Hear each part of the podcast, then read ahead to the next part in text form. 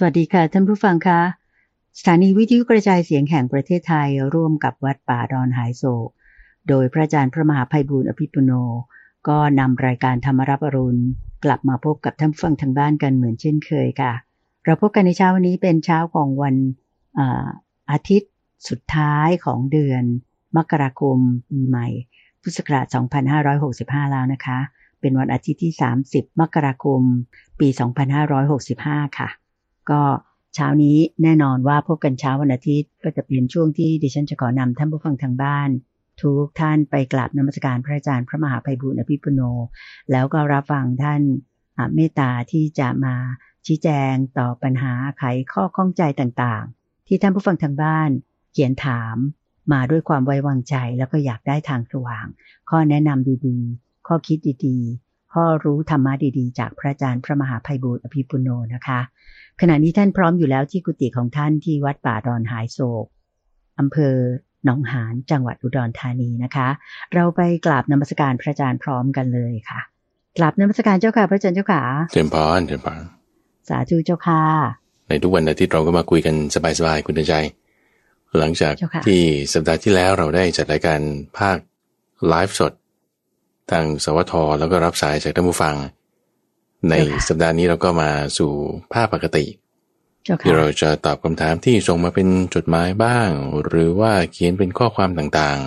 ๆ ในสัปดาห์ที่แล้วเนี่ยเราคุยกันทางโทรศัพท์กับท่านผู้ฟังหลายท่านเลย สัปดาห์นี้เราก็กลับมาเป็นแบบปกติ โดยช่องทางที่ท่านผู้ฟังสามารถที่จะติดต่อกับพระอาจารย์หรือว่าคุณเตือนใจได้ ก็ส่งมาทางจดหมายหรือว่าไปรษณียบัตรมาได้ที่ตู้ปน285 ตู้ปน285ไปรษณีย์จังหวัด อุดรธานี ปจ อุดรธานี รหัส41,000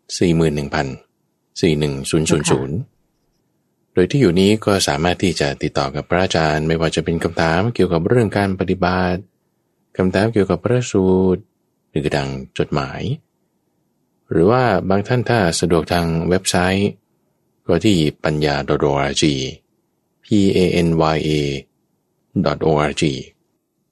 ที่เว็บไซต์ใหม่นี้ก็จะมีการรวบรวมเนื้อหา การฟังธรรมะในรูปแบบใหม่ที่จะสะดวกกว่าเดิมจะเป็นลักษณะเจ้าค่ะของเซิร์ฟเวอร์ใหม่ซอฟต์แวร์ใหม่ให้ท่านผู้ฟังลองติดตามกันฟังได้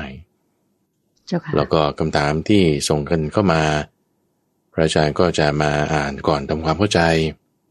อันไหนน่าสนใจเราก็จะมาพูดคุยกันกับคุณเตือนใจในทุกวันอาทิตย์ เป็นช่วงของตามใจท่านอย่างนี้เช่นบานเจ้าค่ะสำหรับในเช้าวันอาทิตย์สุดท้ายของเดือนมกราคมปีใหม่นี้นะเจ้าค่ะก็จะเริ่มต้นด้วยคำถามธรรมะอ่าจากท่านอภิสิทธิ์วีระไวยชยะเจ้าค่ะอืมซึ่งท่านก็เป็นแฟนประจำของรายการนะเจ้าค่ะมีคำถามดีๆ มาถามเสมอเลยจากการศึกษาธรรมะของท่านอ่าสำหรับ คราวนี้ท่านอภิสิทธิ์มีคำถามหลายคำถามนะเจ้าค่ะ ที่จะถามมาโยมขอถามเป็นข้อๆไปเลยนะเจ้าค่ะพอืระมเจ้าค่ะเช่นบานข้อแรกคือ ผู้ใดที่ไม่มีโรคทางใจ ผู้ใดที่ไม่มีโรคทางใจ อันนี้สำหรับอ่าท่านอภิสิทธิ์ท่านเข้าใจว่าผู้ที่ไม่มีโรคทางใจเนี่ยมีแต่พระอรหันต์เท่านั้นอืมที่ไม่มีโรคทางใจ ผู้ที่ไม่มีราคะโทสะโมหะ ดังนั้นการที่คุณอภิสิทธิ์อ่าวีระไวยชยะเข้าใจ เช่นนี้อาขอคำแนะนำและความคิดเห็นจากพระอาจารย์เลยเจ้าค่ะอืมนิมนต์เจ้าค่ะเช่นบานเรื่องนี้ก็เป็นเรื่องที่พระอาจารย์ได้เคยพูดไว้เอ่อในหลายๆตอนก่อน ที่พูดถึงโรคทางใจแล้วที่คือราคะโทสะโมหะถ้าเราจะเปรียบเทียบกับโรคทางกายอย่างเงี้ยนะเอ่อค่ะโรคทางกายเราอาจจะมีโรคหัวใจ โรคทางเดินอาหาร โรคที่เกิดจากเชื้อโรคอะไรต่างๆ มีหลายอย่างนั่นคือทางกาย เช่นถ้าตาเราก็จะมีต้อกระจก ต้อหิน หรือหูเราก็จะมีหูน้ำนวก ก็จะมีหลายแบบแล้วตามแต่ละช่องทางของเขา ทีนี้ถ้าเป็นกรณีของใจ โรคใจเนี่ยก็คือราคะโทสะโมหะ อันนี้คือสิ่งที่พระพุทธเจ้าตรัสไว้ ถ้าเกิดเปรียบเทียบไปอย่างนี้คุณถึงใจว่า คนบางคนเนี่ยเป็นร้อยปีไม่เคยเป็นโรค เช่นว่าคนที่มีสุขภาพแข็งแรงมากๆ ตั้งแต่เกิดจนถึงวันตายอายุร้อยยี่สิบปีไม่เป็นโรค ไม่ปวดท้อง ไม่ปวดหัว นอนหลับตื่นได้อย่างสบาย เออนี่อืมมีเจ้าค่ะคนที่เขาเป็นแบบนี้ มีอยู่ มีบุญมากๆเลยนะอ่าเจ้าใช่ค่ะใช่คนประเภทนี้เจ้าถูกค่ะต้อง ทีนี้ท่านก็เคยเปรียบเทียบว่าคนแบบนี้มีทางกายไม่ป่วย แต่ว่าจะหาคนที่ไม่ป่วยทางใจแม้เสี้ยวเวลาหนึ่งเนี่ยเอาโทหาไม่ได้เลย นอกจากว่าเป็นพระอรหันต์เท่านั้น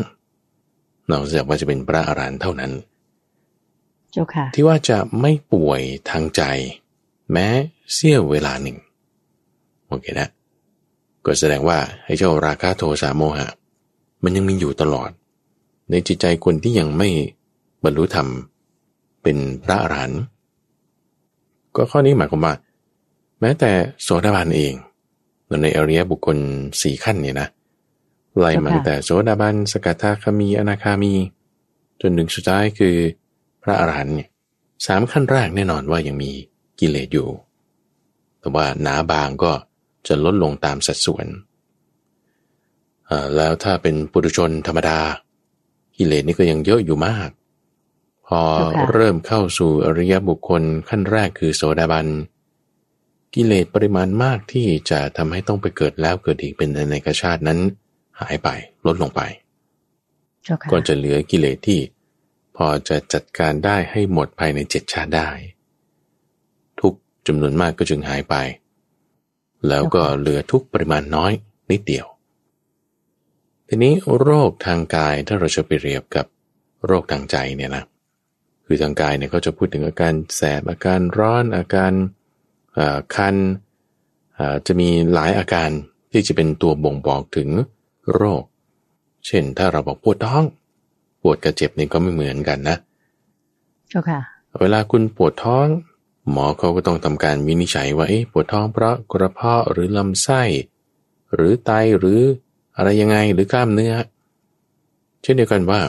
ไออาการที่มันจะออกมาจากโรคที่เกิดขึ้นทางใจเนี่ย มันจะมีอยู่สามอาการด้วยกันตามลักษณะของเชื้อคือราคะโทสะโมหะ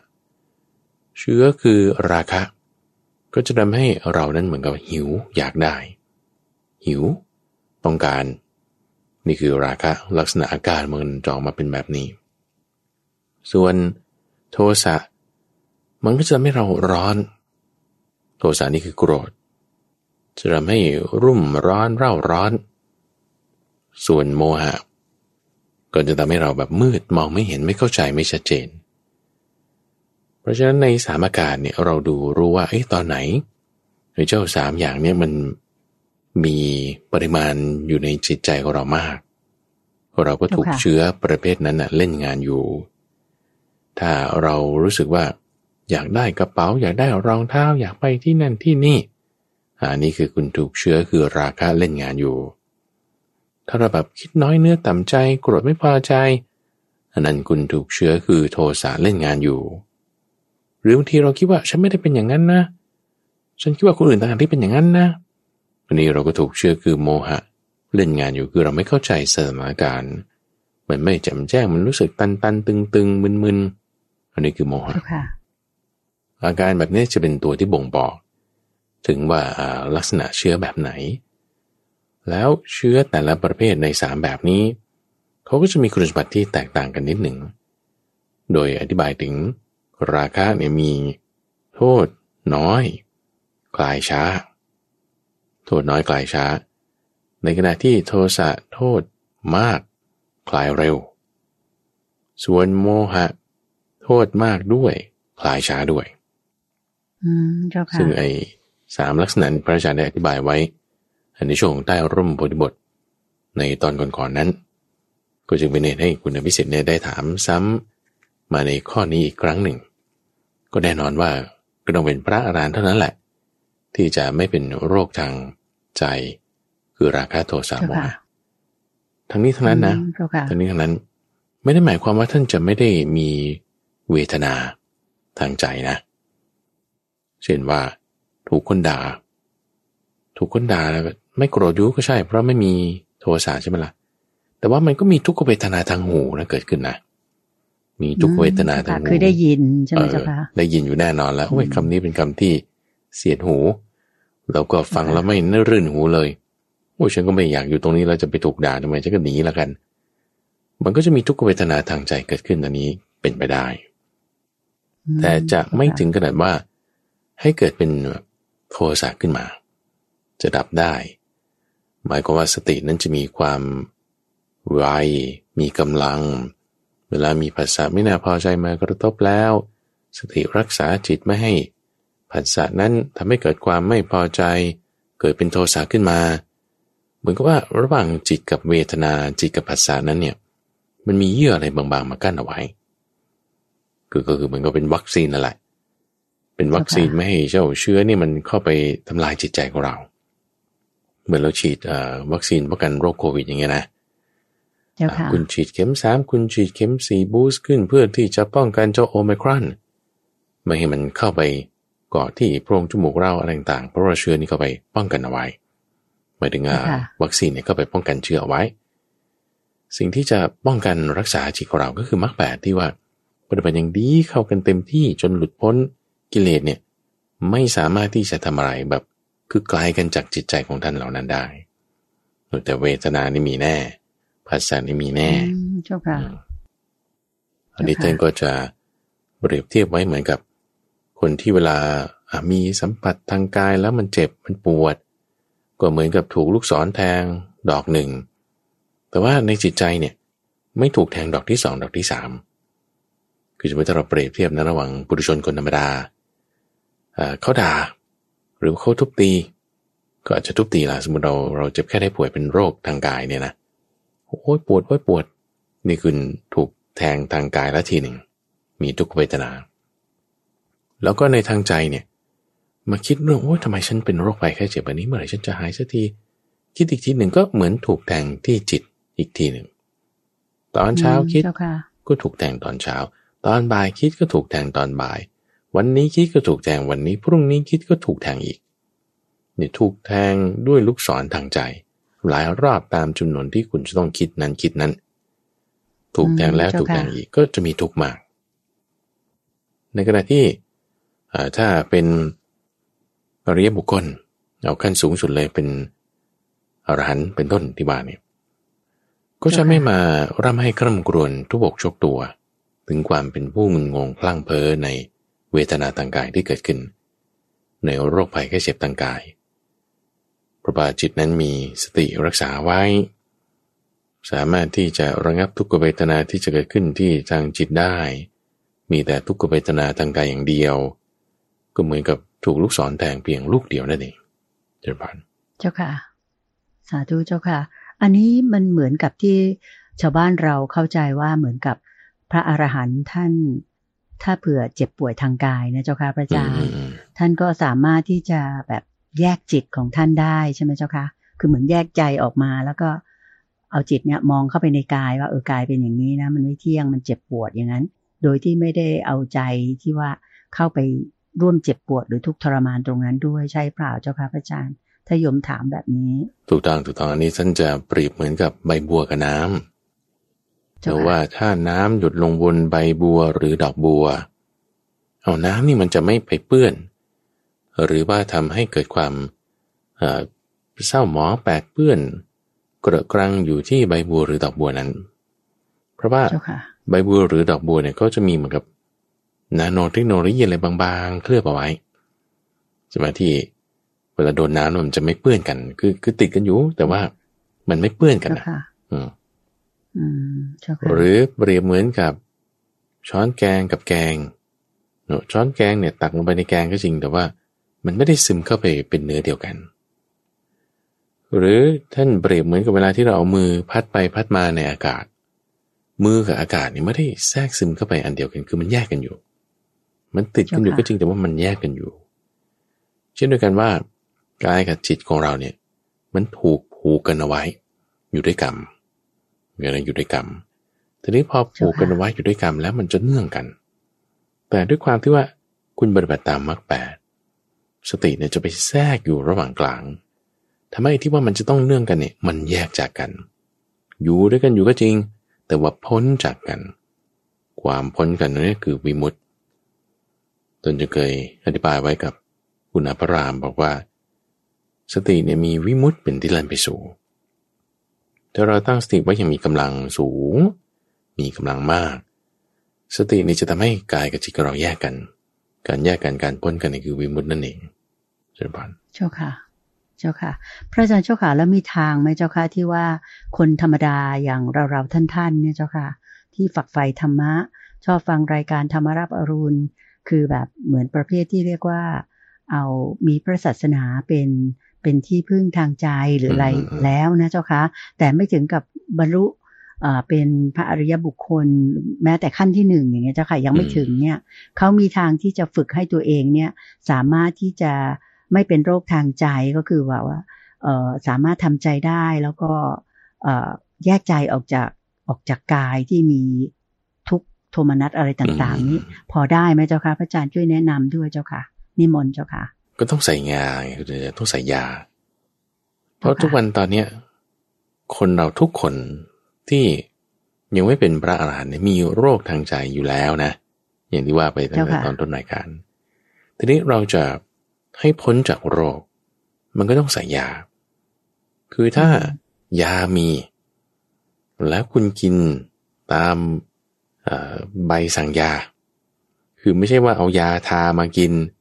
แล้วเอายากินไปทาเนี่ย มันจะไม่หายโอเคนะเจ้าค่ะปิดประเภทกันอย่างนั้นไม่ได้นะเจ้าค่ะก็ต้องตามที่เขาสั่งมา ตามหมอสั่งมา ถ้าเรามียาแต่เราไม่กิน มันก็ไม่หาย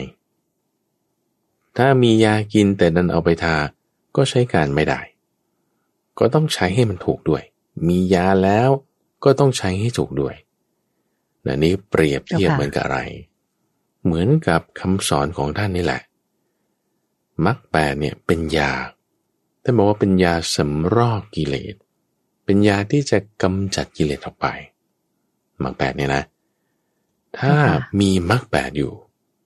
คือหมายว่าถ้ามียาการหายจากโรคได้ต้องมีโอเคนะถ้ามียาการหายจากโรคได้ต้องมี ถ้าไม่มียา คุณอย่าไปหวังหาย จะไม่หาย อืม เจ้าค่ะ โอเคนะ แต่ถ้ามียา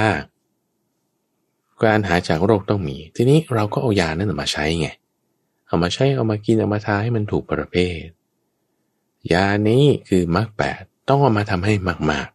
ๆถ้าเรามาทำแบบว่าเออนิดนิดหน่อยหน่อยโอเคพอได้แล้วเราก็ไม่กินยาต่อนี่เอามันก็หายตอนที่คุณกิน แต่พอเราไม่กินมันก็กลับกำเริบขึ้นมาอีก คุณเดชอาจจะเคยเห็นคนที่แบบว่า เออ จิตใจดีงามไปประพฤติธรรมปฏิบัติธรรม ทีนี้พอเหินห่างจากวัดเออไม่ได้มีกัลยาณมิตรพอช่วงโควิดแล้วก็ เปลี่ยนแปลงไปเป็นอย่างอื่น แล้วก็เลยกลายให้กลับมาเป็นมีกิเลสมากขึ้นเอาไอ้ที่ประพฤติปฏิบัติมามันก็เสื่อมไปถอยได้ เพราะฉะนั้นก็คือเหมือนกับว่ากินยาดีๆละแหมยังไม่ทันครบโดสนะ เชื้อยังไม่ทันหายขาดมันแค่ลดลดลงไปหน่อยหนึ่งถ้าเราคิดว่าหายแล้วเราไม่กินยาต่อเอาพอเราหยุดยาปุ๊บมันกลับกำเริบขึ้นมา เราก็ต้องเริ่มใหม่อีกเหมือนกัน เป็นไปได้ค่ะเราก็ต้องกินยาจนกระทั่งมันหายสนิท จึงค่อยหยุดได้เดี๋ยวก็ว่าหายสนิทนี่ก็คือบรรลุเป็นพระอรหันต์คุณรับประทานยาคือปฏิบัติตามมรรคแปดจนกระทั่งครบถ้วนหมดจด หายแล้วก็ไม่ใช่ว่าคุณจะหยุดรับประทานยาคือหยุดปฏิบัติตามมรรคแปดดูอย่างพระพุทธเจ้าเนี่ยนะท่านบรรลุธรรมตั้งแต่ตอนที่อยู่ใต้ต้นโพใช่ไหมล่ะทีนี้หลังจากวันนั้นจนถึงวันปรินิพานเนี่ย ท่านก็ยังปฏิบัติตามมรรคแปดอยู่นะ ไม่ใช่ว่าเลิก ไม่ใช่ เพราะว่าเรายังมีขันยังมีกายนี้อยู่ ถ้าเรายังมีกายนี้อยู่ยังไงมันมีความทุกข์อยู่ เราจะอยู่กับทุกข์ให้มันเข้าใจทุกข์ได้ยอมรับทุกข์ได้ เราก็ต้องมีมรรคแปดอยู่ตลอดเวลาต้องมีตลอดเวลา เพราะฉะนั้นการปฏิบัติตามมรรคแปดเนี่ยยังไงก็ต้องทำอยู่ให้มันตลอดจนกระทั่งหมดชีวิตเราอะจะได้ไม่ได้ได้มากได้น้อยยังไง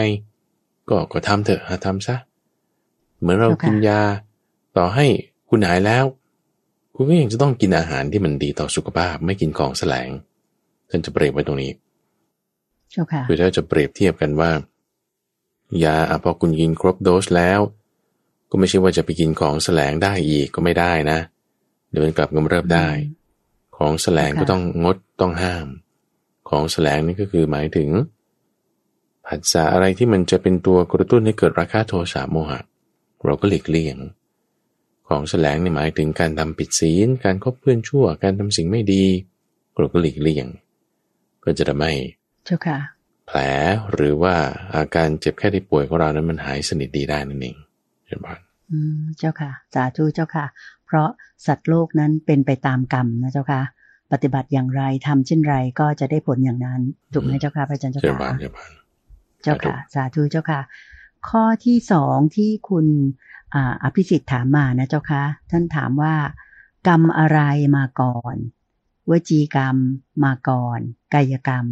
ใช่หรือไม่เพราะท่านบอกท่านเข้าใจว่ากรรมนั้นคือมโนกรรมคือมาก่อน เวลาด่าก็ต้องคิดก่อน แล้วถึงจะด่าออกเป็นวาจาออกมา การคิดด่าเนี่ยเป็นมโนกรรม ด่านั้นเป็นวจีกรรมอืมท่านว่าแบบนี้เจ้าค่ะ พระอาจารย์เอ่อนิมนต์สักกะฉาเลยเจ้าค่ะ ก็จะมีพุทธพจน์อยู่จุดหนึ่งที่พระพุทธเจ้าท่านอธิบายถึงว่าใจเนี่ยเป็นใหญ่คำว่าค่ะใจเป็นใหญ่เนี่ยหมายถึง เปรียบเทียบกับ น้ำทะเล ทะเลเนี่ยนะ น้ำจากแม่น้ำทุกสาย มันจะไปไหลลงสู่ทะเลภาษาต่างๆ ก็จะมีใจเป็นที่แล่นไปสู่ อินทรีย์ทั้งห้าเนี่ยนะมีใจเป็นที่แล่นไปสู่ทีนี้ในการปรุงแต่งที่เป็นลักษณะให้เกิดกรรมเนี่ยก็จะแบ่งเป็นสามอย่าง คือกายกรรมวจีกรรมแล้วก็มโนกรรม มีสามอย่าง ทีนี้ในสามอย่างอาจจะเกี่ยวข้องกัน หรืออาจจะเป็นขั้นเป็นตอนหรืออาจจะแยกจากกันก็ได้อย่างในเคสที่คุณอภิสิทธิ์พูดถึงว่า เราจะด่าใครบางทีเราก็คิดก่อน คือบางทีเราอาจจะโกรธก่อน คือความคิดว่าเราจะพูดอะไรเนี่ยท่านจะไม่เรียกว่าเป็นมโนกรรมนะคุณเดชท่านจะเรียกว่าเป็นวจีสังขารคือเป็นวจีกรรม อืมเจ้าค่ะ เป็นส่วนหนึ่งของวจีใช่ไหมเจ้าค่ะเป็นส่วนหนึ่งของวจี เป็นส่วนหนึ่งของวจีเจ้าค่ะ เพราะเรามีสัญญาอย่างไรเราก็จึงพูดไปอย่างนั้น สัญญาเนี่ยมันเป็นนามธรรมอยู่แล้วมันอยู่ในช่องทางใจ แต่ว่าเราคิดว่าจะพูดอย่างนั้นนั่นคือสัญญา เราจึงพูดออกไปอย่างนั้น สัญญาเนี่ยจึงเป็นส่วนของวจีกรรม ไม่ใช่ส่วนของมโนกรรม แต่มันอยู่ในช่องทางใจอยู่นะเจ้าค่ะเป็นอยู่ในช่องทางใจอืมเอาใหม่นะเจ้าค่ะช่องทางใจที่เป็นส่วนของวจีกรรมโอเคไหมซึ่งมันไม่ใช่ทางปากอย่างเดียวเดี๋ยวเพราะวจีกรรมเนี่ยเป็นทางปาก แต่ว่าคุณต้องคิดก่อนก็ต้องอยู่ในช่องทางใจนั่นแหละ ทีนี้เอาแล้วมโนกรรม กับวจีกรรมชนิดที่อยู่ในใจมันต่างกันตรงไหน อืมเจ้าค่ะ ต่างกันตรงที่ว่าอย่างเช่นความโกรธ ความโกรธเนี่ยเป็นมโนกรรม ไม่ใช่เป็นวจีกรรม อันนี้แน่นอนสมมติท่านผู้ฟังโกรธใครสักคนใดคนหนึ่งแต่ยังไม่พูดเลยนะเขาทำสิ่งนี้ให้เช่นเขาขับรถปาดหน้าเราเอาปาดเอียดมาปุ๊บเรายังไม่ทันพูดอะไรเลยนะ แต่เราคิดจี๊ดขึ้นก่อนแล้วเอ้ยทำไมมันทำอย่างนี้นะเราเราเรามันคินึดกอยู่ในใจนึกโกรธอยู่ในใจใช่นึไหมกโกรเจ้าธค่ะอยู่ในใจอืมการปรุงแต่งตรงนั้นเจ้าอค่ะอกมาเนี่ยคือมโนกรรม แล้วเราถึงจะเจ้าค่ะค่อยคิดต่อว่าเฮ้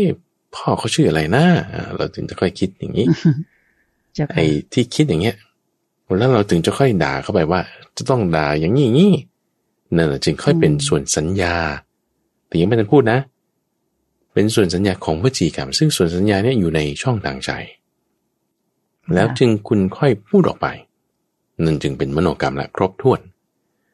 เพราะฉะนั้นวจีกรรมเนี่ยเกิดตั้งแต่ตรงที่ คุณกำลังคิดว่าคุณจะพูดอะไร โดยปากยังไม่ขยับด้วยซ้ำเจ้าค่ะก็ที่จะเป็นเคสอันเดียวกันกับที่ว่า เราส่งข้อความไป คุณพิมพ์ข้อความไปอย่างเงี้ยนะเจ้าค่ะปากไม่ได้ขยับ เสียงไม่เกิดขึ้นเลยนะ แต่นั่นน่ะอืมเป็นวจีกรรม เพราะอะไร เพราะว่าเป็นสัญญาไง ที่เกิดขึ้นในช่องทางใจ เจ้าค่ะ มันเป็นส่วนของใจที่เป็นวจีสังขาร โอเค คิดว่าคงจะเข้าใจนะข้อนี้เจ้าค่ะอืมเข้าใจเช่นเดียวกันจ้าค่ะทางกายก็เหมือนกัน ทางกายก็จะมีส่วนของใจ ที่จะเป็นกายกรรมออกไปแทนที่เราจะคิดเป็นคำพูดใช่ไหมเป็นสัญญาที่จะเป็นไปในทางวจีกรรม อันนี้ก็จะเป็นสัญญาที่จะเป็นไปทางกายกรรม สัญญาที่จะเป็นไปทางกายกรรมนะ เช่นสมมติว่า เราคิดว่าเอ๊ะเราจะหยิบของสิ่งนี้ให้คนหนึ่งเขา เราจะบริจาคเงินเท่านี้ให้คนนั้นเขา คุณต้องคิดก่อนโอเคนะคิดตรงเนี้ยเป็นอะไรเป็นสัญญาอยู่แล้ว สัญญานี้เกิดในช่องทางไหนช่องทางใจ แต่เป็นสัญญาในช่องทางใจที่จะทำให้เกิดเป็นกายกรรม แล้วเราก็ทำไป โดยการเอาหยิบเงินให้บริจาคหรือชกต่อยทำร้ายทุบตีอันนี้เป็นกายกรรม เกิดขึ้นจากการที่เราคิดก่อนว่าฉันจะต้องทำอันนี้ ก็จะมีส่วนที่เป็นสัญญาอยู่ในช่องทางใจอยู่ ก็จะเป็นไปเจ้าค่ะอย่างไรก็ตามไอ้ตรงเนี้ยมันก็จะเป็นกายกรรม เป็นกายกรรม ที่คุณสำเร็จออกมาเป็นกระบวนการขึ้นมาเจ้าค่ะโอเคอ่าทีนี้ในส่วนของบางครั้งบางคราว ที่ว่าเป็นกายกรรม แต่ว่าเราไม่ได้เจตนา เช่น คุณกับรถชนสุนัขอย่างเงี้ย โดยอยู่มันก็วิ่งมาตัดหน้าเพราะว่าเราก็ชนปั๊บหรือทำปืนลั่น หรือบางทีมือลั่นเดี๋ยวนี้ก็มีศัพท์ใหม่คุณเดินใจว่าอาจารย์ก็เพิ่งจะเข้าใจคำว่า มือลั่นนี่ มือลั่นนี่คือคุณกดโทรออก หรือคุณพิมพ์ไปพิมพ์มาแล้วข้อความนี้มันกลายเป็นเอ่อเขาเรียกว่าอะไรแนะนำคำพูดนะกดไปกดมาอืมเราไม่ได้คิดใช่ปะว่าจะด่าเขาแต่มันได้กลายเป็นคำด่าหรือคำพูดอะไรที่มันอืมไม่ไม่เข้าท่าอย่างเงี้ยนะกดออกไปเจ้าค่ะส่งไป อ๋อนี่เจ้าค่ะมือลั่น นี่คือมือลั่น อันนี้ก็หมายความว่าเราไม่ได้เจตนาที่จะทำแบบนั้นไปเมื่อทีนี้คืออันนี้คือหมายถึงไม่ได้เจตนานะคือไม่ใช่ว่าเป็นข้ออ้างในการที่เราจะทำชั่วโดยอาศัยว่าฉันมือลั่นมือลั่นอะไรเงี้ยนะไม่ใช่อย่างนั้นนะเออเจ้าค่ะ แต่แต่หมายถึงว่าเราผิดพลาดจริง ๆ แล้วก็เกิดเหตุการณ์นั้นขึ้นจริง ๆ โดยไม่ได้เจตนา ซึ่งพอไม่ได้เจตนาแล้วมีการกระทำทางกาย วาจาออกไป การกระทำนั้นยังไงมันก็เกิด ผลขึ้นอยู่แล้ว แต่ว่าด้วยความที่ค่ะว่าไม่ได้เจตนาเนี่ยหมายถึงไอ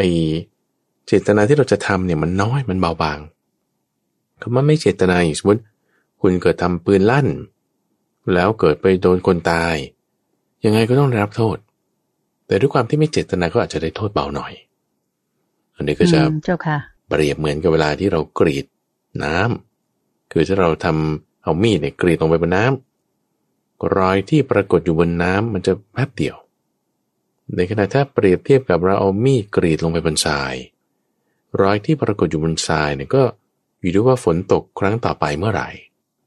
รอยนี้ก็จะหายไป หรือว่าน้ำจะขึ้นเมื่อไหร่ น้ำขึ้นถึงรอยกรีดเมื่อไหร่ รอยนั้นก็หายไป ในขณะที่ถ้าเรากรีดลงบนหินให้เป็นรอย รอยบนหินเนี่ยโอ้อยู่เป็นร้อยปี อันนี้คือเปรียบเหมันก็ว่าเจตนาคุณน้อยหรือคุณมากไอ้ที่บอกไม่ได้เจเจ้าค่ะตนาไม่ได้เจตนา คือยังไงมันก็ได้กระทำไปแล้วทางกาย ไม่ได้เจตนาก็ตาม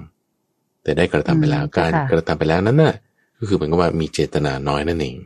ก็จะเบาบางหน่อย เจ้าค่ะเออนี่ก็จะเป็นลักษณะนี้ เจ้าค่ะ ว่ากายกรรมวจีกรรม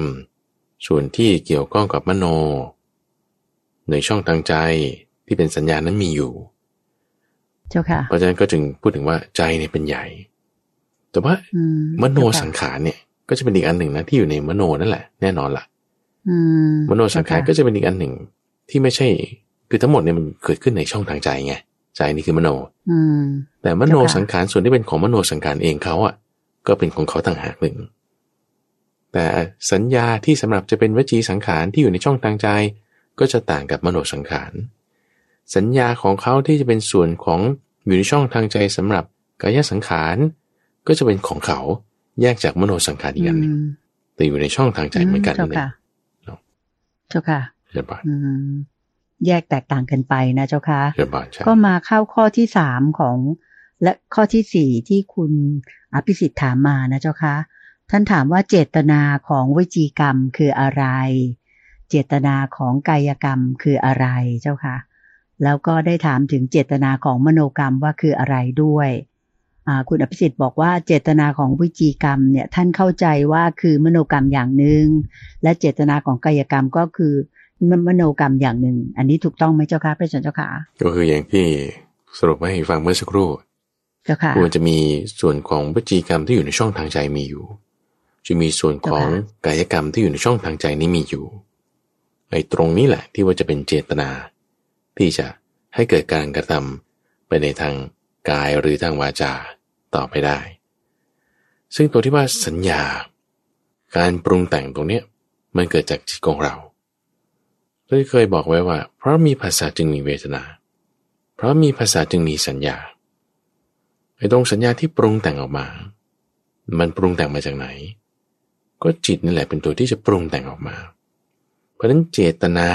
ของวจีกรรม เจตนาของมโนกรรม เจตนาของกายกรรม มันออกมาจากจิตของเรา เจตนานั่นแหละคือการที่จิตของเราเนี่ยมีการกระทำออกไป ถ้ามันจะไปออกทางช่องทางใจเขาเขาจะเรียกว่าเป็นมโนกรรม ถ้าจิตของเรามีการกระทำออกไปที่มันจะไปออกทางช่องทางกายก็จะเรียกว่าเป็นกายกรรม เจตนาตรงเนี้ยนั่นคือที่จิต ถ้าจิตเรามีเจตนาการกระทำออกไปมันจะไปช่องทางวาจา เจตนาตรงเนี้ยคือเกิดจากจิตเนี่ย มันก็จะไปเป็นวจีกรรมขึ้นมา เจตนาเนี่ยคือตรงที่จิตนั่นเอง เพราะฉะนั้นเจตนาของวจีกรรม เจตนาของกายกรรม เจตนาของมโนกรรม ก็คือจิตของเรานั่นเอง เจ้าค่ะ ทีนี้ถ้าเราจะบอกว่า เฮ้ยฉันไม่ได้เจตนาเพราะว่าคุณพูดเฉยๆนั่นน่ะโมหะล้วนๆเพราะอะไร เพราะโมหะ เพราะราคะ เพราะโทสะสามอย่างเนี่ย ยังไงก็มีกรรม ยังไงก็เจตนา ก็ฉันบอกฉันไม่ได้เจตนา สุนัขมันขับรถตัดหน้าเองก็จะบอกแต่ว่าการกระทำมันมีแล้วไงจะบอกไม่เจตนาคือมันไม่ได้เพราะมันมีการกระทำแล้ว คุณเห็นแล้ว คุณกระทำแล้วแต่ว่าไอ้เจตนาที่ว่าฉันจะจงใจขับชนมาเลยเนี่ยนะ มันไม่ใช่ จะไปรอยกรีดบนหินมันก็ไม่ใช่ มันก็รอยกรีดบนน้ำมันแหละเพ ราะฉะนั้นเกิดอยู่ในสังสารวัฏบางทีมันก็มีการเบียดเบียนกัน ใช้ศัพท์ที่เรามักจะพูดกันก็คือโดยไม่เจตนา แต่มันเกิดเหตุการณ์นี้ขึ้นแล้ว ถ้าเกิดขึ้นแล้วยังไงมันก็ต้องมีการกระทบกันแน่นอนพอมีการกระทบกันแล้วอย่างไรก็ตาม นั่นก็คือต้องได้รับผลที่จิตของเราตัวนั้นก็คือเจตนานั่นเองเจริญพรเจ้าค่ะ สาธุเจ้าค่ะ ข้อต่อไปนะเจ้าค่ะคุณอภิสิทธิ์วีระวัจยะถามว่า กรรมอะไรที่ให้ผลทันทีกรรมอะไรที่ให้ผลทันทีนะเจ้าค่ะคุณอภิสิทธิ์เข้าใจว่า มโนกรรมเนี่ยเป็นกรรมที่ให้ผลหรือว่าวิบากทันที อย่างเช่น เวลาคิดโกรธ ผลก็คือใจก็จะร้อนทันทีเศร้าหมองทันทีเจ้าค่ะ ถูกไหมเจ้าค่ะพระอาจารย์เจ้าค่ะกรรมที่ให้ผลทันทีท่านจะใช้คำว่าทิฏฐธรรมโดยทิฏฐธรรมเนี่ยคือหมายถึงว่า ที่นี่เดี๋ยวนี้ ที่จะทำสิ่งที่จะให้ผลในปัจจุบันคือท่านกรรมเนี่ยจะจำแนกออกเป็นสามลักษณะตามการให้ผล คือให้ผลในเวลาปัจจุบันคือที่จะทำให้ผลในเวลาถัดมา แล้วก็ให้ผลในเวลาถัดมาถัดมาอีกได้เจ้าค่ะกรรมที่ให้ผลในเวลาเดี๋ยวนั้นของทั้งกายวาจาใจมีหมดทั้งสามอย่างกรรมที่จะทำเนี่ยก็คือ เช่นเราด่าใครสักคนใดคนหนึ่ง การด่าออกไปเนี่ยเป็นวจีกรรมอยู่แล้วถูกปะเจ้าค่ะพอเราด่าปุ๊บเขาด่าตอบเราปั๊บเนี่ยอันนี้เป็นผลที่คุณได้รับในปัจจุบันเป็นไปได้ อืม เจ้าค่ะ หรือเราด่าปุ๊บแล้วเราก็อาจจะพอใจสบายใจนิดนึง เพราะว่าฉันได้ด่าเขาแล้วสะใจความรู้สึกสะใจนี่เป็นเวทนาแบบหนึง่งอันนี้คือผลที่คุณได้รับในปัจจุบันเป็นไปได้ เจ้าค่ะ เวลาต่อมาอีก คุณก็ไปขึ้นศาลนี่คือผลในเวลาต่อมา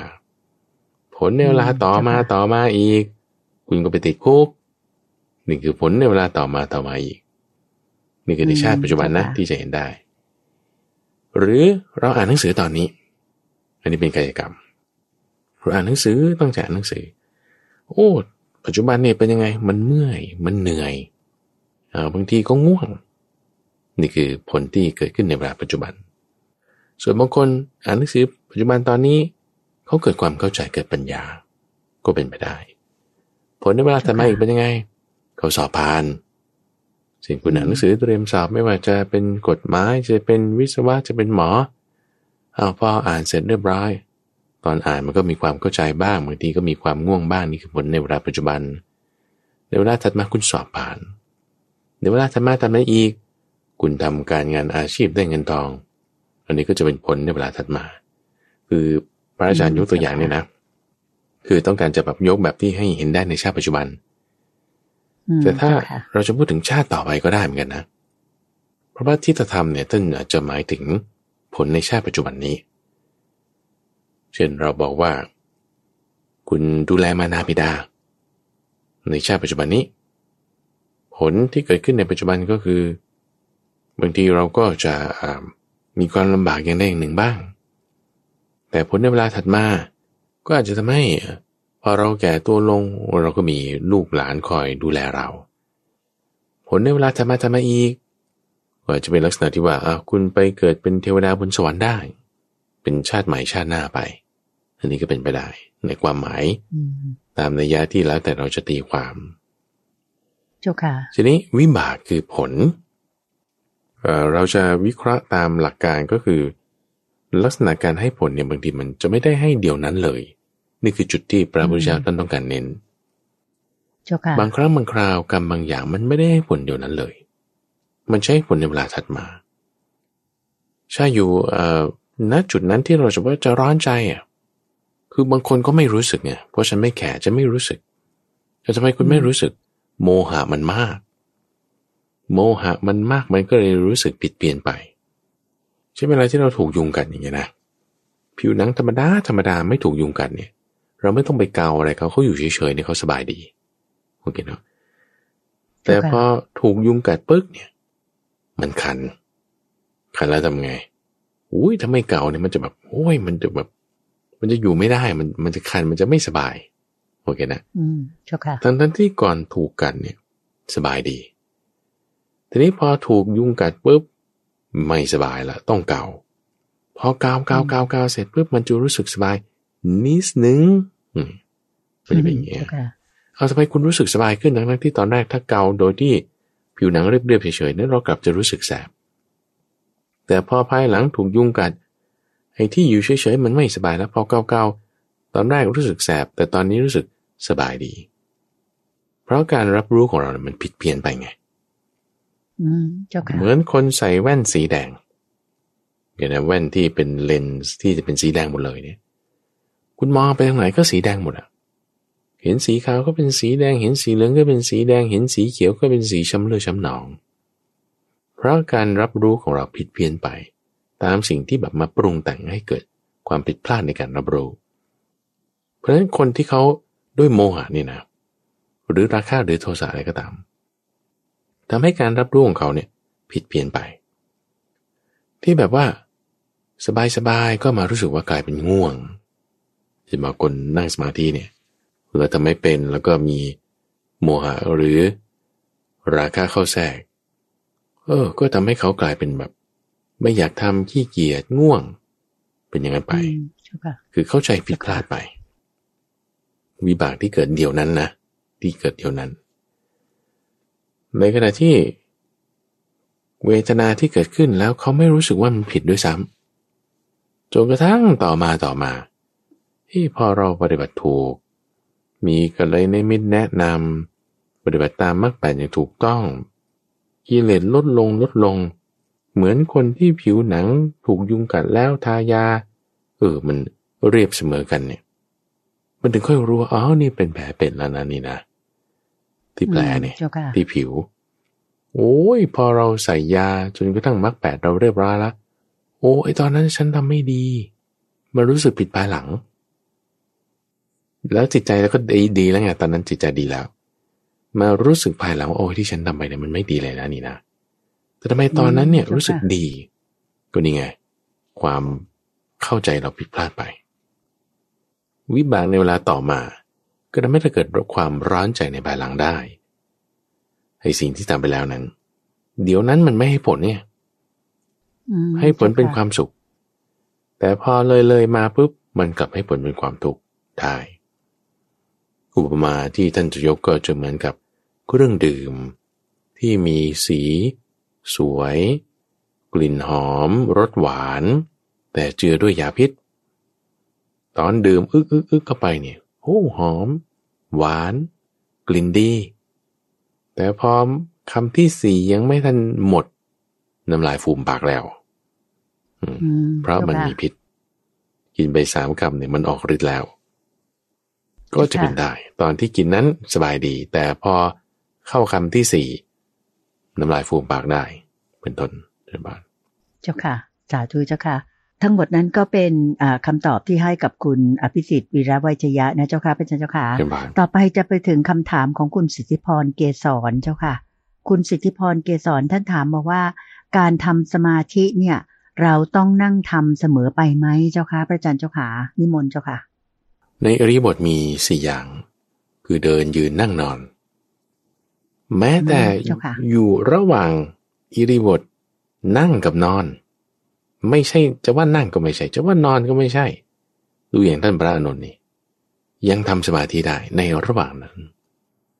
อืมท่านพูดถึงว่าจักรสีเนี่ยนะวนไป อย่างคนน่ะมันจะมาเดินทั้งวันทั้งคืนมันก็ไม่ไหวแล้วมันก็ต้องนั่งบ้างใช่ปะล่ะจะนั่งทั้งวันทั้งคืนมันก็ไม่ไหวแล้วมันก็ต้องเดินบ้าง จะเดินทั้งวันทั้งคืนมันก็ไหวมันก็ต้องยืนบ้าง จะยืนทั้งวันทั้งคืนมันไม่ไหวมันก็ต้องนอนบ้าง ต้องหมุนไปเจ้าค่ะท่านว่าอย่างนี้จักรสีเนี่ยอืมหมุนไป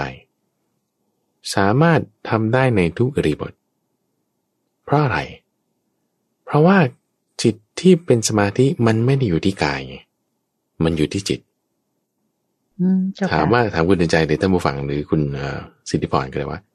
สิ่งที่มันจะเป็นสมาธิเนี่ย มันอะไรถามคุณเดินใจอะมันอยู่ที่ที่จิตของเราเมื่อเจ้าค่ะมีเป็นอารมณ์อันเดียวถูกไหมเจ้าค่ะเอ่อจิตเราต้องเป็นสมาธิ ไม่ใช่กายเราเป็นสมาธิ ไม่ใช่ตาเราเป็นสมาธิ ไม่ใช่ศอกเราเป็นสมาธิ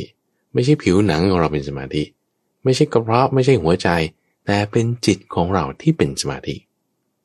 จิตของเราต้องเป็นสมาธิเราถามว่าจิตมันอยู่ที่ไหน จิตเนี่ย มันอยู่ที่ไหนก็ได้ อยู่ที่ตาก็ได้อยู่ที่หัวก็ได้ อยู่ที่รถก็ได้ อยู่ที่ต้นมะม่วงก็ได้อะเราจิตน้อมไปทางไหนจิตมันก็ไปทางนั้นอะ ซึ่งจิตที่ไปอยู่ที่ต่างๆ มันไม่รวมไง เราก็ต้องให้มารวมสักจุดใดจุดหนึ่ง การที่เราให้มันมารวมสักจุดใดจุดหนึ่งนั่นแหละ จึงจะค่อยเป็นสมาธิ ทีนี้มันจะมารวมที่ไหนอะก็เอาที่ไหนก็ได้ ที่ใดที่หนึ่ง แล้วอิริบทต้องเป็นอะไร ก็อะไรก็ได้สักอันใดหนึ่ง แล้วอ่อช่องทางที่มันจะมารวม มันต้องมารวมในช่องทางใจ เพราะฉะนั้นช่องทางใจมันก็ไม่ใช่ทางกาย กายเนี่ยหมายถึงอยู่ในท่าต่างๆใช่ไหมล่ะความที่ว่าใช่กายอยู่ในท่าต่างๆ มันก็ไม่ได้เกี่ยวกับใจไงทีนี้บางคนมักจะเข้าใจว่า เอ๊ะกาย คือมันต้องมีลักษณะ คือเป็นฮาร์ดแวร์เป็นกายนะให้ให้เราแบบว่าจับต้องได้ อันนี้คือ เขาจะเข้าใจได้สะดวก ในเวลาที่ว่าอืมเจ้าค่ะพูดถึงเรื่องจิตใจที่มันเป็นนามธรรม พอพูดถึงอะไรที่มันเป็นนามธรรมจับต้องไม่ได้ คนที่บางทีไม่ค่อยได้ฝึก ไม่ค่อยได้ทำเขาก็จะเข้าใจยากนิดนึงก็เลยต้องมีอืมองค์เจ้าค่ะประกอบทางกายภาพที่ให้เขาจับต้องได้ง่าย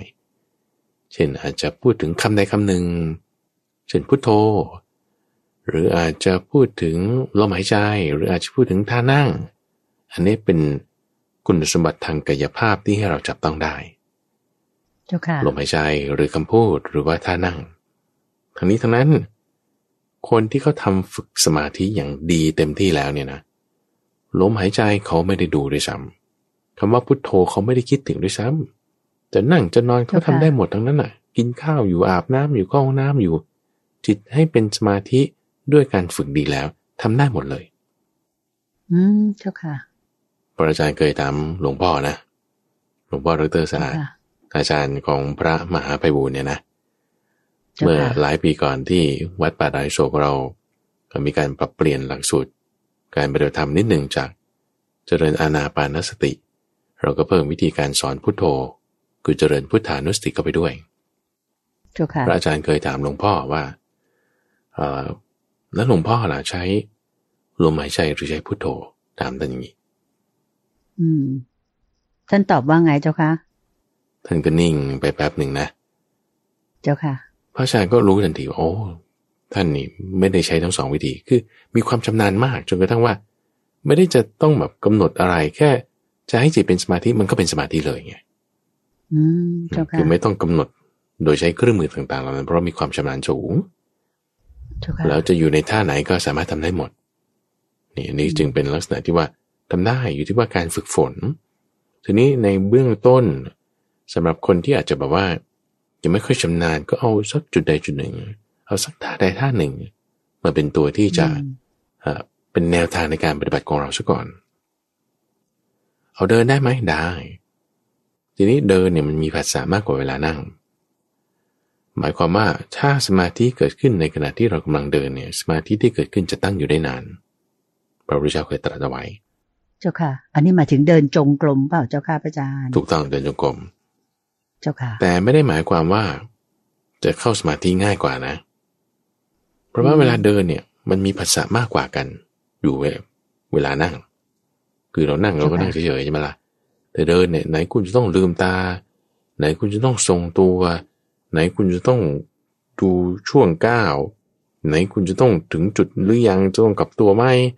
คือมันหลายอเจ้าย่างค่ะเพราะฉะนั้นถ้าจะพูดถึงแล้วว่า การนั่งเนี่ยจะทำให้เข้าสมาธิได้ง่ายกว่าด้วยซ้ำถ้าดูเฉพาะภาษานะที่มากระทบเจ้าค่ะอย่างไรก็ตามถ้าสมาธิเกิดขึ้นเนี่ย สมาธิที่เกิดจากการเดินนี้จะตั้งอยู่ได้นาน อืมเจ้าค่ะกว่าถ้าเปรียบเทียบกับการอยู่ในท่านั่ง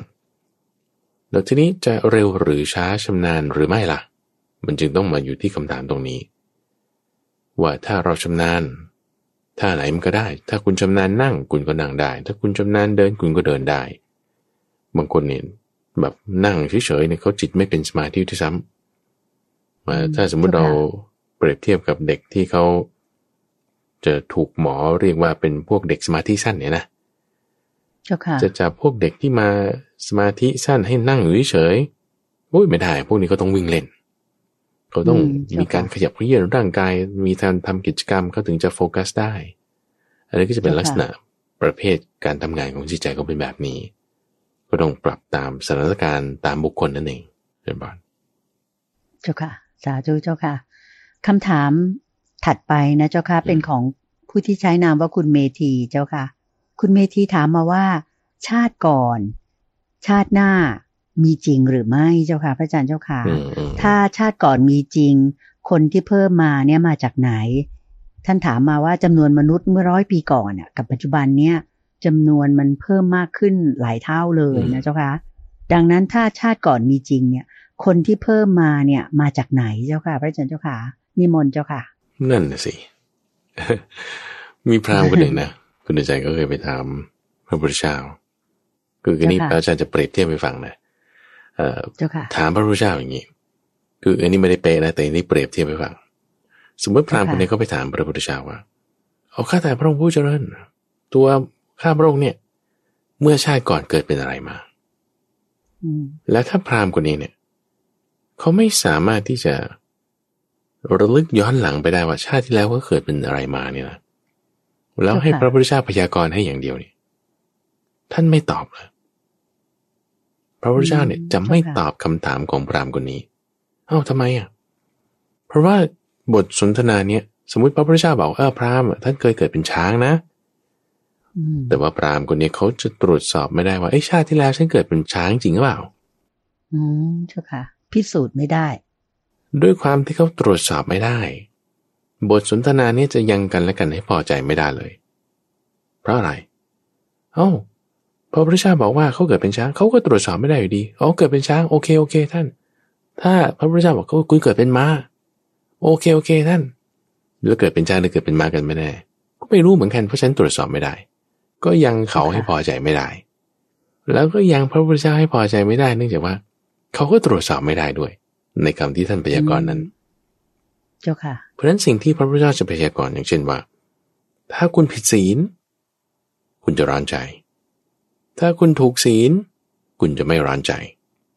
ไหนลองทำดูนี่ตรวจสอบได้ไหม ลองฆ่าคนดู ลองขโมยของดู โอ้ยมันไปติดคุกติดตารางขึ้นโรงขึ้นศาล โอ้ร้อนใจแน่นอนอางั้นคุณเจ้าค่ะไม่ผิดลูกเมียคนอื่นดู ไม่โกหกดู โอ้มันไม่มีเรื่องที่จะต้องให้คอยกังวลใจว่าจะต้องมาตามแก้ตัวยังไง เออ มีความไม่ร้อนใจอันนี้ตรวจสอบได้ โอเคไหมตรวจสอบได้ ทีนี้ประเด็นในเรื่องชาติก่อนชาตินี้เนี่ยเอาไม่ต้องเอาถึงชาติก่อนชาตินี้ เอาแค่ว่าในชาตินี้ เอาแค่ว่า สัตว์ในประเภทต่างๆ เช่นเทวดาหรือว่าพวกเปรตอย่างนี้เป็นต้นเจ้าค่ะก็ต้องมีคนที่เขาตรวจสอบได้ เช่น ท่านพระมหาโมคคลลานะ หรือท่านพระอนุรุตตะที่ไปเห็นเทวดาเหล่านั้นไปเห็นเปรตเหล่านี้โอ้ทำไมเขามีลักษณะแบบนั้นเขามีลักษณะแบบนี้ มาถามพระพุทธเจ้า อ่าอันนี้ตรวจสอบได้ ถ้าตรวจสอบได้เนี่ยยังกันและกันให้พอใจได้แต่ท่านจึงเทศแสดงอืมเจ้าค่ะสอนถึงสัตว์ในสภาวะในภพต่างๆเนี่ยเปรตอสุรกาย สัตว์นรกพวกเนี้ยเทวดา นี่ท่านจะบอกเอาไว้ว่าเป็นอย่างนี้อย่างนี้ เพราะมีคนมาตรวจสอบคำพูดของท่านเนี่ยได้ โอเคอืนะมเจ้าค่ะ ทีนี้อย่างชาติหน้า มีจริงไหม แล้วชาติก่อนเนี่ยมีจริงไหม เราจะตรวจสอบยังไงคุณเดือนใจ ก็อาจจะมีให้เห็นเช่นคนระลึกชาติได้ไหมเจ้าค่ะพระอาจารย์ อันนี้ก็เป็นการยืนยันว่าชาติก่อนมีจริงนะเจ้าค่ะอืมและชาติหน้าก็คือ คือชาตินี้ของเขาที่เขามาเกิดใหม่เป็นเด็ก แต่ว่าจำครอบครัวเก่าได้อย่างนี้ ใช้พอได้ไหมเจ้าค่ะพระอาจารย์อืมก็ตัวอย่างพอเนี้ยพอจะเจ้าค่ะเทียบเคียงได้นะแต่ว่าเทียบเคียงได้ ทีนี้ก็เรื่องมือค่ะในการตรวจสอบ เรามาดูเคสอย่างของพระเจ้าปยาสีนี้ก็ได้เพ ราะคำถามนี้ไม่ใช่เป็นคำถามที่เราถามมาคนเดียวครั้งแรกในโลกไม่ใช่คำถามนี้เขาถามกันมาก่อนตั้งหลายพันปีแล้วเฮ้ยชาติหน้ามีจริงเปล่าแล้วชาติก่อนมีจริงไหมพระเจ้าปยาสีนี่ตัวดีเลย อือืมมพยายามว่านรกมีจริงเหรอสวรรค์มีจริงเปล่านะเฮ้ยไหนลองบอกว่าพวกที่ทำไม่ดีจะไปนรกอะ ไปคุยกับเขาก่อนถ้าท่านทำไม่ดีนะถ้าช่วยกลับมาบอกด้วยนะเออว่านรกมันมีจริงนะมันเป็นอย่างนี้นะ แล้วก็ไปหาพวกทำดีๆเนี่ย บอกว่าจะไปสวรรค์ใช่ป่ะครับถ้าท่านไปสวรรค์แล้วช่วยกลับมาบอกหน่อย ไม่มีใครกลับมาบอกเลย คุณเดินใจเงียบหมด อืม เจ้าค่ะเขาบอกนรกสวรรค์นั่นไม่มีหรอกชาตินี้ชาติหน้ามันจะไม่มีได้ไงเป็นเรื่องหลอกเด็กเฉยๆโอเคนันยกไว้อันนี้คือให้ท่านพระกุมารสกัสภาไปตอบคำถามของพระเจ้าปยาสีถ้าคุณเมธีต้องการทราบว่าเอ๊ะแล้ว คำถามนี้ท่านตอบยังไงใช่ไหมไปหาฟังตอนนั้นได้ พระอาจารย์ไม่ตอบให้หรอกเจ้าค่ะเพราะว่าอืมมันจะเจ้าตรวจสอบค่ะไม่ได้อะเราถามงี้เรารู้ได้ไงว่าผู้นี้จะมา ก็เมื่อมันมาถึงเจ้าค่ะพระอาจารย์เจ้าค่ะ โอเค แล้วเรารู้ได้ไงว่าเมื่อวานมันมี ก็เพราะมันผ่านไปแล้วเจ้าค่ะอืมมันพิสูจน์ได้อยู่ โอเคค่ะเราคิดเรื่องเมื่อวานในตอนไหน ตอนนี้นะคุณเดชตอนนี้เจ้าตอนค่ะนี้อ่าเจ้าค่ะ สมมติเมื่อวานฉันกินอะไรมานะ ไอความคิดตรงเนี้ยมันเกิดตอนไหนตอนนี้นะโอ้เจ้าค่ะอ่าฉันกินต้มผักมาเมื่อวานนี้ไอต้มผักเจ้าค่ะเนี่ย มันคุณคิดตอนไหน คุณคิดตอนนี้แล้วเนี่ยพรุ่งนี้ฉันก็จะไปกินต้มผักอีกก็แล้วกันอย่างเงี้ยนะคุณจะเจ้าค่ะมั่นใจได้ไงว่าพรุ่งนี้มันจะมาถึง มันจะมีหรือเปล่าโอ้ยฉันจะไปรู้ได้ไงแต่ตอนนี้ฉันคิดว่าฉันพรุ่งนี้ฉันจะกินต้มผักละอะฉันคิดตอนนี้เจ้าค่ะประเด็นสำคัญมันคือมันมีตอนนี้ อนาคตนี่ เราไม่ต้องพูดถึงชาติหน้าเอาแค่พรุ่งนี้เปล่า พรุ่งนี้อืมเมื่อรืนนี้เดือนหน้าปีหน้าเนี่ย มันคือเรื่องปัจจุบันที่เราคิดตอนนี้ในเวลาที่มันยังมาไม่ถึง เวลาที่มันยังมาไม่ถึง ส่วนอดีต อดีตก็คือเรื่องที่เราคิดตอนนี้ในเวลาที่มันผ่านมาแล้ว เมื่อวานเจ้านี้ค่ะเดือนที่แล้ว ปีที่แล้ว เราคิดเรื่องที่ผ่านมาในปัจจุบันนี้ ในตอนนี้ เจ้าค่ะ เพราะฉะนั้นถ้าเราไม่รู้ว่าเอ๊ะมันชาติหน้ามีจริงป่ะนะ หรือยังไงอืมยังไงดี เอาตอนนี้ก็พอเอาตอนเนี้ยมีจริงไหมก่อนนะถ้าเราคิดว่าตอนนี้มันมีจริง โอเคนั้นเราค่อยถึงจะพูดกันรู้เรื่องก่อน คือเพราะไม่งั้นมันจะไม่มีเบสหรือว่าพื้นฐานอะไรที่มันจะเป็นพื้นฐานของการสนทนานะ เจ้าค่ะ โอเค ถ้าสมมติเราเข้าใจกันแล้วว่าโอเค เรามีพื้นฐานของการสนทนาเข้ากันละก็คือตรงจุดว่าปัจจุบันมีเจ้าค่ะ ถ้าปัจจุบันมี โอเคอันนี้ยังกันและกันให้พอใจได้ ถ้าปัจจุบันมียังกันและกันให้พอใจได้ เราลองพิจารณาดู ว่าถ้ามันผ่านมาแล้วมันคือเมื่อวาน มันคือเมื่อกี้เอ๊ะเจ้าตะกี้ค่ะพระมหาไพบูลย์พูดว่าอะไรนะโอ้ก็พูดท่านพูดอย่างนั้นลองย้อนกลับไปฟังดูก็ได้โอ้นั่นน่ะเมื่อกี้ไง แล้วไอ้ที่คือคุณอยู่เมื่อกี้เนี่ยแล้วตอนนี้พูดว่าอย่างนี้นี่อ๋อนี่มันคืออนาคตของเมื่อตะกี้เนี่ย มันก็ยังมีโอเค อันนี้ทำให้เราพอเทียบเคียงได้ว่าอ๋อเมื่อวานมีพรุ่งนี้มี เราพอเทียบเคียงได้ แต่เราจะมาแน่ใจว่า ชาติหน้าชาติก่อนมี คือมันมีความไม่เที่ยงอยู่ในองค์ประกอบนั้นๆ เอาสนใจในปัจจุบันตรงนี้ดีกว่าว่า ถ้าอะไรที่ไม่เที่ยงเนี่ยนะ เราไม่ควรจะถือเพ ราะถ้าเราค่ะยึดถือในสิ่งที่ไม่เที่ยงปุ๊บเนี่ยนะเราจะมีปัญหา เรามาทำความเข้าใจนี้ดีกว่า เป็นปัญหานะที่คุณเดินใจพระพุทธเจ้าบอกว่าบางทีท่านก็ไม่ตอบอะเหมือนคุณถูกลูกศรแทงอยู่ แล้วหมอมารักษา บอกหมอคนป่วยเนี่ยบอกว่าหมอหมออย่าเพิ่งรักษานะ ช่วยไปสืบก่อนว่าไอ้คนที่แทงเนี่ย มันมันเป็นใครเออมันเกิดในตระกูลอะไร พ่อแม่มันชื่ออะไร แล้วมันใช้อาวุธอะไร มันทำงานยังไง แล้วค่อยรักษาอโทมันไม่จบ ไม่ทันการ ไม่ทันการ ไม่ทันการ ตายก่อนคนนี้พลาดแล้วถ้าเรารู้สึกว่าไอ้มันไม่เที่ยงเราแก้ปัญหาตัวนี้ก่อนอดีตอนาคต ชาติหน้าชาติหน้า ชาตินี้อะไรยังไม่เข้าใจไว้ก่อนก็ได้ ไว้ก่อนก็ได้ เอาตอนนี้ถ้าสมมุติว่าเฮ้เราคนมาจากไหนมันไม่เที่ยงนะนี่นะเอาเราแก้ปัญหาตรงนี้ก่อนนะ สำคัญกว่านะนี่นะ เหมือนไฟไหม้ผมไฟไหม้เสื้อผ้า แล้วคุณจะมาโทรลาแม่ก่อนแม่ ไฟไหม้หัวลูกนะแล้ว ลูกขอลา โทรคุณดับไฟก่อนอย่าเพิ่งโทรหาแม่ เจ้าค่ะดับไฟก่อน เหมือนกันนี่นะคือคืนนี้พระอาจารย์ไม่ได้อยากจะตอบกวนๆนะ คุณใจนะแต่นี่เป็นพระพุทธเจ้าท่านตอบอย่างนี้อะแล้วเราค่อยเริ่มจากปัจจุบันตอนนี้ ว่าโอเค เรา พยายามตั้งสติขึ้นเราเห็นตามความเป็นจริง แล้วค่อยขยายองค์ความรู้ของเราไปมันจะมีเครื่องมือตรวจสอบแหละเครื่องมือตรวจสอบเนี่ยมันไม่ใช่แบบว่าเป็นมิเตอร์ แล้วก็มาวัดทิมดูแล้วก็รู้ว่าไอ้ค่านี้ขึ้นอย่างนี้มันไม่ใช่งั้น มันจะเป็นเครื่องมือตรวจสอบด้วยปัญญาเขาเรียกว่าปัญญาญาณนี่จะเป็นตัวตรวจสอบได้ว่าชาตินี้ชาติหน้ามีไหมจุดตูปปาตยานและบุพเพนิวาสานุสติยาน สองยานเนี่ยจะเป็นตัวตรวจสอบว่าชาติก่อนชาติหน้ามีจริงไหมจำนวนมนุษย์มันมาจากไหน อันนี้เราถึงจะค่อยยังกันและกันให้พอใจได้นั่นเองเช่นบอลเจ้าค่ะ สาธุเจ้าค่ะพระอาจารย์เจ้าค่ะวันนี้รายการเราหมดเวลาลงจริง ๆ เลยเจ้าค่ะ เสียดายจริง ๆ ว่ายังไม่ได้พูดคุยให้ทราบกันถึงท่านผู้ฟังทางบ้านที่ว่า เข้ามาทางอีเมลนะเจ้าค่ะพระอาจารย์ที่ว่าเข้ามาให้กำลังใจแล้วก็ชื่นชม บอกให้พระอาจารย์จัดรายการนี้ไปอีกนานๆเลย แล้วก็เพราะว่าฟังแล้วสบายใจเย็นใจเย็นกายมาก ๆเลยอย่างนี้นะเจ้าค่ะ อันนี้เราค่อยไปพูดกันในสัปดาห์หน้านะเจ้าค่ะพระอาจารย์เจ้าค่ะได้ได้ก็ในสัปดาห์ที่แล้วเนี่ยเราได้นำเนื้อหาที่ท่านผู้ฟังได้ส่งจดหมายเป็นไปรษณียบัตรหรือว่าข้อความต่างๆ มาทางตู้ปนอ แล้วก็หลังจากนั้นก็ยังมีท่านผู้ฟังอีกหลาย ๆ ท่านที่เพิ่มเติมเข้ามาในทางออกสื่อออนไลน์ ทางอีเมลบ้างทางเอ่อก็เรียกว่าอะไรเป็นคอมเมนต์ที่ตอบอยู่ในหน้า Facebook Fanpage อะไรต่างๆ ก็เพิ่มเติมขึ้นมาคือว่าสัปดาห์ต่อ ๆ ไปก็จะนำเนื้อหาเหล่านี้มาแบ่งปันให้ท่านผู้ฟังเพิ่มเติมฟังด้วยใช่ไหมเจ้าค่ะ พูดกันสักนิดนึงจะได้ให้ท่านมีกำลังใจว่าท่านเขียนมาแล้ว พระอาจารย์ก็ได้อ่านได้ทราบนะเจ้าค่ะใช่ไหม สำหรับรายการเช้าวันนี้โยมขออนุญาตนำท่านฟังทางบ้านทุกท่าน กราบขอบพระคุณและกราบนมัสการลา พระอาจารย์พระมหาภัยบุญอภิปุโน และพระเดชพระคุณหลวงพ่อดรสะอาดทิโตภาโสหรือท่านพระครูสิทธิปภากร ท่านเจ้าอาวาสของวัดป่าดอนหายโศกเพียงแค่นี้เจ้าค่ะ กราบขอบพระคุณและกราบนมัสการลาเจ้าค่ะ พระอาจารย์เจ้าค่ะเจ้าบ้านเจ้าบ้านสาธุเจ้าค่ะ